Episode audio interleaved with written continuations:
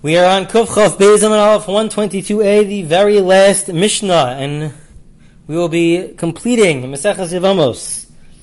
The Mishnah is a continuation of the previous Mishnah. The previous Mishnah mentioned the position of Rabbi Kiva. The Rabbi Kiva held that even if we believe one aid, one witness to say that the husband died, we do not believe women or um, relatives or servants slaves. And we have the following story. Amrlo Maisa, they, they told Rabbi Akiva, again, we had in the, in the previous Mishnah and in the Gemara uh, that uh, that was only according to Rabbi Akiva before they established that you could trust one witness and also uh, women. Uh, but and so Rabbi Akiva was talking about before they established this that he said that the one witness was limited uh, to only men. Uh, but after they established the law, so then that include, Rabbi Kiva agrees that it included men. So this is also prior to that. And it says, Amrullah Ma'isib B'nai Levi. The, the rabbis, the majority, said to Rabbi Kiva that there was a story of the of people who were Levium, uh, from the tribe of Levi, Shahochel Etzor Ir Atzmarim. Um, they went to a city, the Chala Echamehan, and one of them got sick. One of the group got sick, so they went to an inn. When they returned, they went to the, uh, I guess, the owner of this inn. Where's our friend? Uh, nomis, lahem. And so she responded back to them, I buried him. Uh, he died and I buried him. Based on that, that was sufficient evidence to allow his wife to get married. Now we will see in the Gemara that the story is not as simple as it says in the Mishnah. It's really a case where they came back and she was crying. She initiated the crying. Uh, so maybe this is a case of Mesiach Lefi Tumo. This is a case where uh, it's just uh, by conversation. She's not saying this uh, to notify them so that the wife can remarry.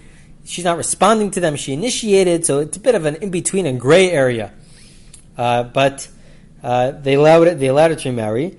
Kohenes. And so the, the rabbis, the majority, they say to Rabbi Kiva, I, I don't understand uh, if we if we trust her, this innkeeper, uh, so then certainly we should trust any any person. If she's a bas Kohen, if she's the daughter of a Kohen, uh, so then we should trust her as well. We should trust all women.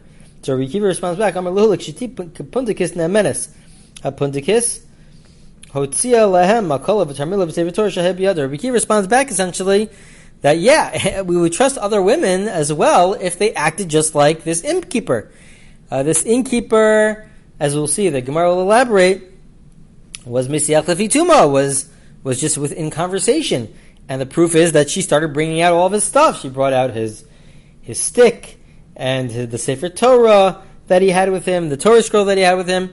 Basically, you know, bringing out all of, all the, all of his possessions. So it's all part of the the conversation itself. So to that, Rabbi Kiva agrees that we could trust women and believe women to say that the, that the person died. It's only within the context of Edus, within the context of testimony, that Rabbi Kiva said at some point, again, he changed his mind, but he said at some point that women would not be believed. So the Gemara elaborates, my grius at the puntikis. What exactly, why is this not regular testimony? Amr Rav Kahana, we're now on Kufchav Bez and Bez, 122b. Rav Kahana says, Puntikis ovedis kofachav she was not Jewish, and she was just talking in conversation. Is that makolov, is that tamilov, is that kever she was saying this is his stick. This is where he was buried. Similarly, it's taught by Abba, the son of Rav Minyomi, the son of Chia, that Pundakis Ovedis Kochav Mahaisa. Uh, we're talking about an innkeeper who wasn't Jewish. She's just, the only way she's believed is in conversation. Uh, she's not doing this thinking about any ramifications. And she was saying, Zamakalav, Zatamilo, Zakeva, Shikavartibo. Um, so she was pointing out all, all of his possessions. So the Gemara asks, what are you talking about? I understand. The Mishnah says that they asked her, where is he? So it's not just a conversation that she's bringing up. They initiated. So the Gemara answers, no.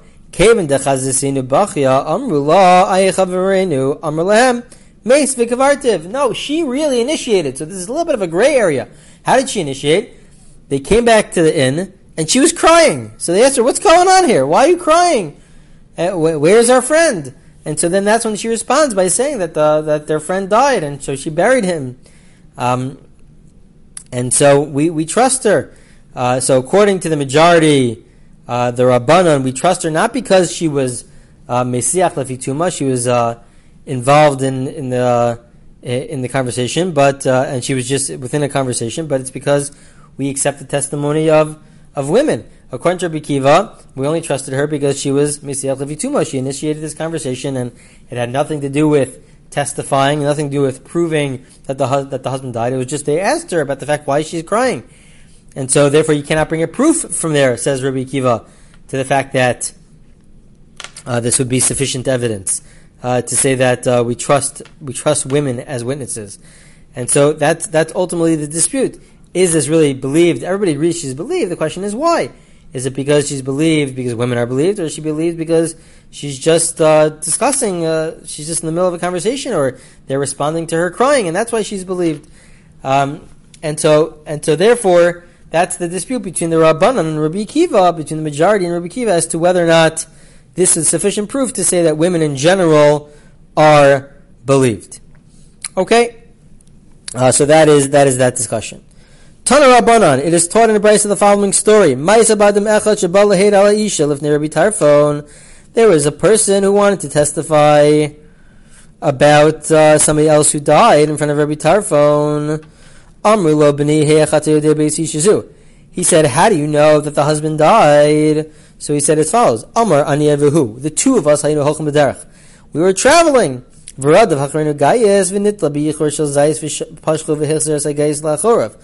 were both traveling, and there was like a a group of uh, of uh, bandits who were running after us, and I was able to save myself.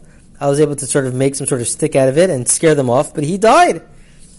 And so Rabbi Tarfon responds back, Amarti lo, Rabbi Tarfon says back to them, Aryeh, Yasher Kochacha. He says, Aryeh, a lion, you're a strong, good for you, you're, you're, you're a strong person, you're a warrior, uh, good for you for, for fending them off. And he says back to me, Amarli, Minana Teyudesh, Aryeh Shemi. He says, how do you know my name is Aryeh? That's my name. My name is Aryeh, lion.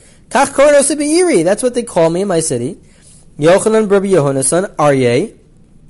Demechaper Shichi.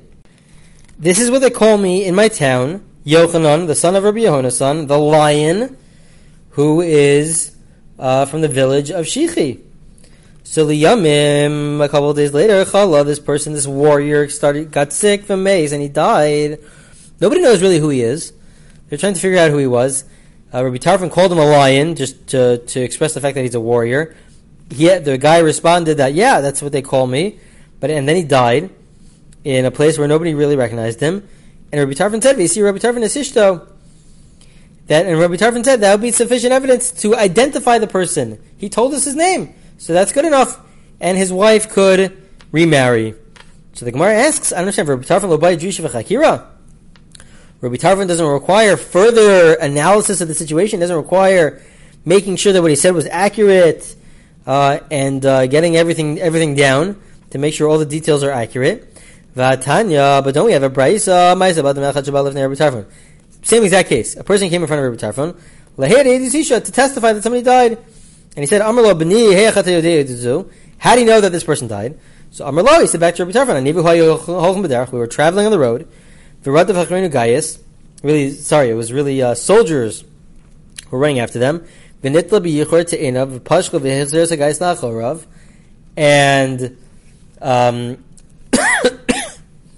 and they're traveling, and they tore off sort of this uh, olive branch, and they had a had a stick to defend themselves. And the enemy, the soldiers, ran away. And Rabbi Tarfon said, "Amartilo yashikocha aryeh." Rabbi Tarfon said, "It's the same story." And Rabbi Tarfon said, "Good for you." And what happens? Amar Li, he says, uh, "Good for you, for uh, you lion, you you uh, uh, you warrior." So he says to me, "Yafa kavanta lishmi." You got my name right. This is what they call me in my city. Yochanan ben Yonasan, Aryeh de. They call me Yochanan, the son of Yonasan, the Aryeh, the lion, who comes from the village of Shichi. Liyam Chalav Mace. A couple days later, he died. It's the same exact story, but it's a little different. So Amr Lo. So then Rabbi Tarfon, I guess before he died, he was testing him, and he, says, "Lo amartili, didn't you tell me your name is Yochanan ben Yonasan, the Mechfar Shichi Aryeh? Didn't you tell me that you're Yochanan, the son of Yonasan?" But he, he, he changes it a little bit. He's trying to trick him a little bit. He first mentions the, the village, and then he says that he's a lion. So he flips the words around to see if he's going to respond by correcting it. He says, I'm from the village of Shichi, and they call me a lion. So he's trying to test him. He's tricking him. Amarle. He responds back, Lo. He says, that's not what I told you. I told you I'm Yochanan ben Yonasan Aryeh. Yochanan, the son of Yonasan, the Aryeh, the lion.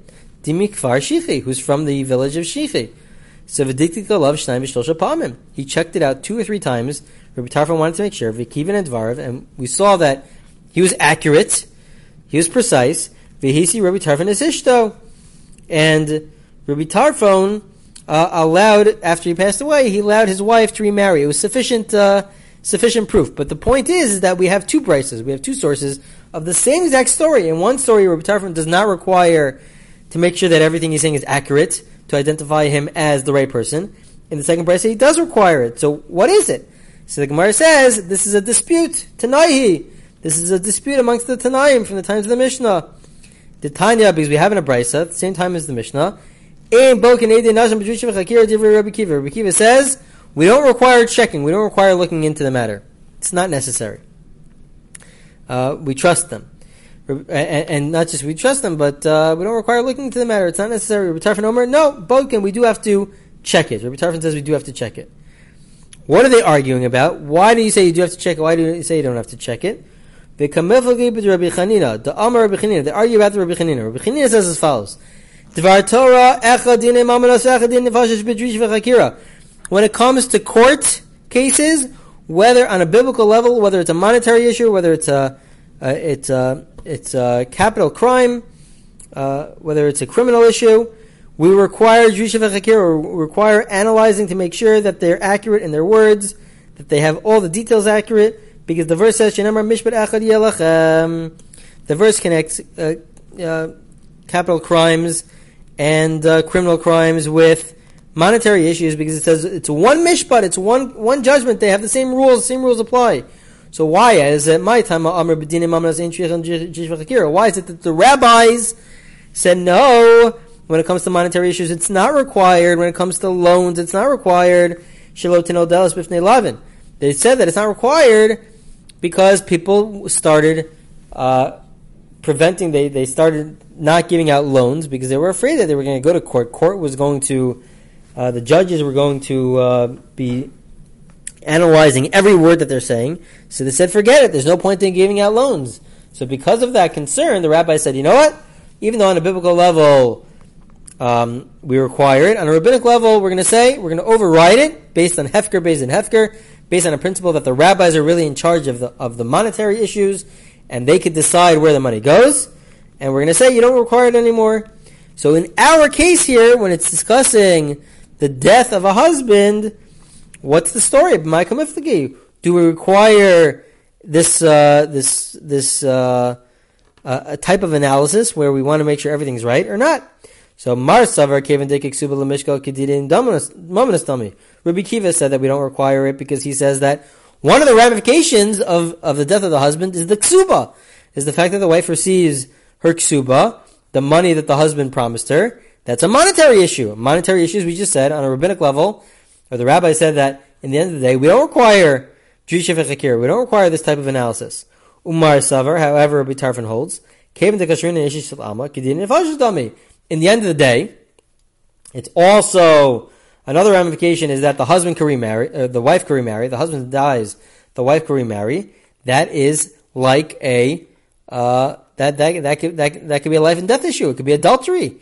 If they're wrong about this, it could end up leading to adultery, and so therefore we do require we do require uh, this type of, of, of analysis to make sure that what they say is accurate. So that's that's the dispute between the two.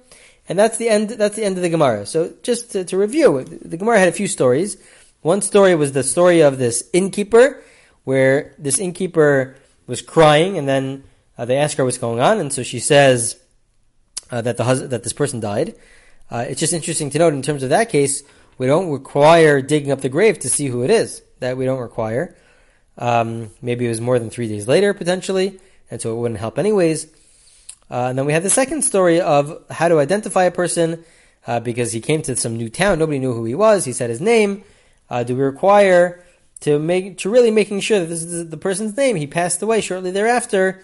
Uh, how much is required in order to identify the person to allow his wife to remarry? Okay, one last line, and then we finish the entire Masechta of Yevamos. Here we go. Amar Rabbi Lazar, Rabbi Chanina. Rabbi Chanina says, Talmidei Chacham Marbim Shalom Ba'olam. Torah scholars they increase peace in the world. Shenemar, as the verse says, V'chol banayich limudei Hashem v'rav shalom banayich. Uh, the verse says that uh, uh, in other misachtas, in other tractates, it says banayich el bonayich that they build peace. That Torah scholars build peace, and this is in fact found in four different tractates. The ending for four different tractates. excuse me. The Aruch LaNer, one of the commentators, points out and says that it's because it's there to reflect four different types of peace. There is peace bin adam between a person and God, and that that is why it's found in the end of brachos, the end of the tractate of brachos, which has to do with the blessing that we say with God. This tractate Yevamos is ben adam lachavero between us and other people. That it's all about how do we relate to each other with yibum and chalitza, uh, with the brother-in-law. So it's about peace between each other. It's found in the end of Nazir, which is about peace between husband and wife, and it's found in the end of Krisos, which is peace between a person's soul and his body, whether or not the soul is cut off from the body. And so, Torah scholars increase the the shalom. Um, there are those who say that it's not that the Torah scholars increase the shalom, but it's definitional that in order to be a Torah scholar, you by definition you have to be somebody who who increases peace. Without increasing peace, so then you're not really a Torah scholar. It's not uh, you're not somebody you're not somebody who's a Torah scholar. Others say that it causes inner peace, that somebody who's a Torah scholar, they're living with a mission in life, with the truest and, and greatest of missions of life, and so they have inner peace. Uh, they themselves have inner peace by being uh, Torah scholars. Hadran Allah, Rabbah. We should return to you this, this chapter of Isha of Slikullah Mesachas Yevamos. And we have completed this tractate of Yevamos. Mazel Tov, Mazel Tov to everybody as we complete this journey of Yevamos of over two years, and we look forward to returning to Yevamos, and also we look forward to beginning Mesechas Ksubis, the tractate of Ksubis, which we will begin next week. Week. Mazel tov, everybody.